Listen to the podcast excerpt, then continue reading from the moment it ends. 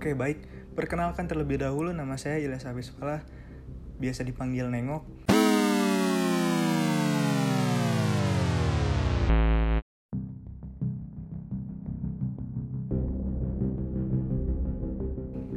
sini saya akan menjelaskan mengenai tipologi korban kejahatan.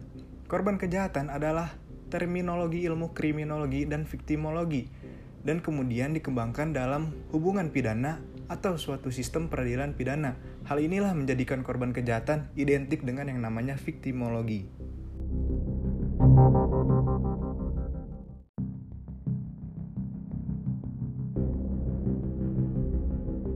Menurut J.E. Sahetapi, pengertian viktimologi adalah ilmu atau disiplin yang membahas permasalahan korban dalam segala aspek. Sedangkan menurut Arif Gosita, viktimologi adalah suatu bidang ilmu pengetahuan yang mengkaji semua aspek yang berkaitan dengan korban dalam berbagai bidang kehidupan dan penghidupannya. Untuk pendengar yang belum mengetahui apa itu viktimologi, maka saya akan menjelaskan. Viktimologi yaitu sebuah istilah membahas peranan dan kedudukan korban dalam suatu tindakan kejahatan yang terjadi di masyarakat, serta bagaimana reaksi masyarakat terhadap suatu kejahatan, proses di mana seorang menjadi korban kejahatan, itulah yang dinamakan viktimisasi, ataupun yang biasa disebut viktimologi. Objek studi atau ruang lingkup viktimologi menurut Arif Gosita adalah sebagai berikut. Yang pertama, berbagai macam viktimisasi kriminal atau kriminalistik. Yang kedua, teori-teori etiologi viktimisasi kriminal. Yang ketiga, para peserta terlibat dalam terjadinya atau eksistensi suatu viktimisasi kriminal atau kriminalistik seperti para korban, pelaku, pengamat, pembuat undang-undang, polisi, jaksa, hakim, pengacara, dan lain sebagainya. Yang keempat, reaksi terhadap suatu viktimisasi kriminal. Dan yang kelima, respon terhadap suatu viktimisasi kriminal, argumentasi kegiatan-kegiatan penyelesaian suatu viktimisasi atau viktimologi, usaha-usaha sebuah prevensi, referensi, tindak lanjut dari gantinya penggantian kerugian, dan pembuatan peraturan hukum yang berkaitannya. Ditinjau dari perspektif keterlibatan korban dalam terjadinya suatu kejahatan, maka Ezat Abdel Fattah menyebutkan ada beberapa bentuk sebuah keterlibatan dalam suatu kejahatan yakni sebagai berikut. Yang pertama, non-participating victim adalah mereka yang tidak menyangkal atau menolak ingin terjadinya kejahatan namun tidak turut berpartisipasi dalam penanggulangannya. Yang kedua ada latent or predisposed victim mereka yang mempunyai karakter tertentu cenderung menjadi korban pelanggaran tertentu juga.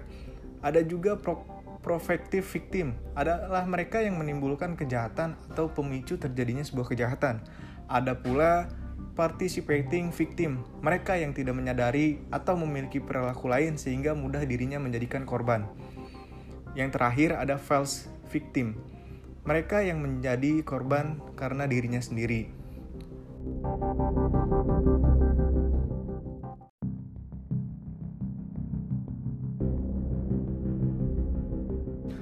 Sebagai mahasiswa yang rajin belajar PKN dan sangat mencintai negaranya, saya juga akan membahas hak dan kewajiban korban kejahatan.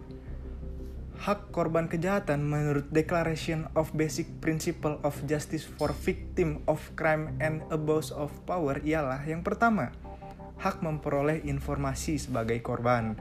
Yang kedua, hak didengar dan dipertimbangkan kepentingannya pada setiap tahapan proses peradilan pidana.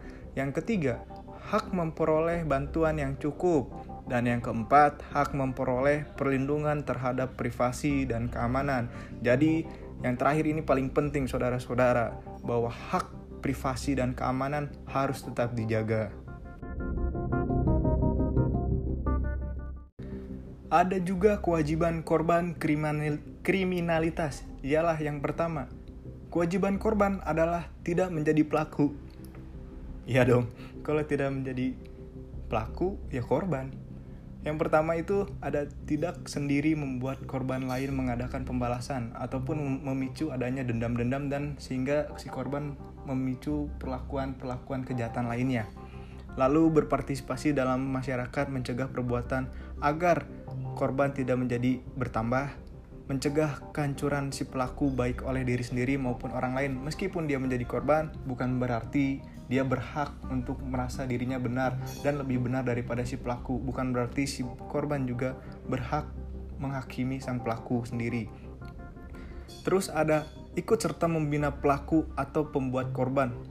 Ada juga bersedia dibina atau membina diri sendiri agar menjadi lebih baik, tidak mengevaluasi orang lain, tidak mencemooh ataupun yang lainnya, tidak menuntut resistensi yang tidak sesuai dengan kemampuan pelaku menjadi saksi bila tidak membahayakan diri sendiri dan ada dan tentunya dijamin dengan keamanan juga. Itu saja mungkin yang saya sampaikan. Sekian dan terima kasih Bon.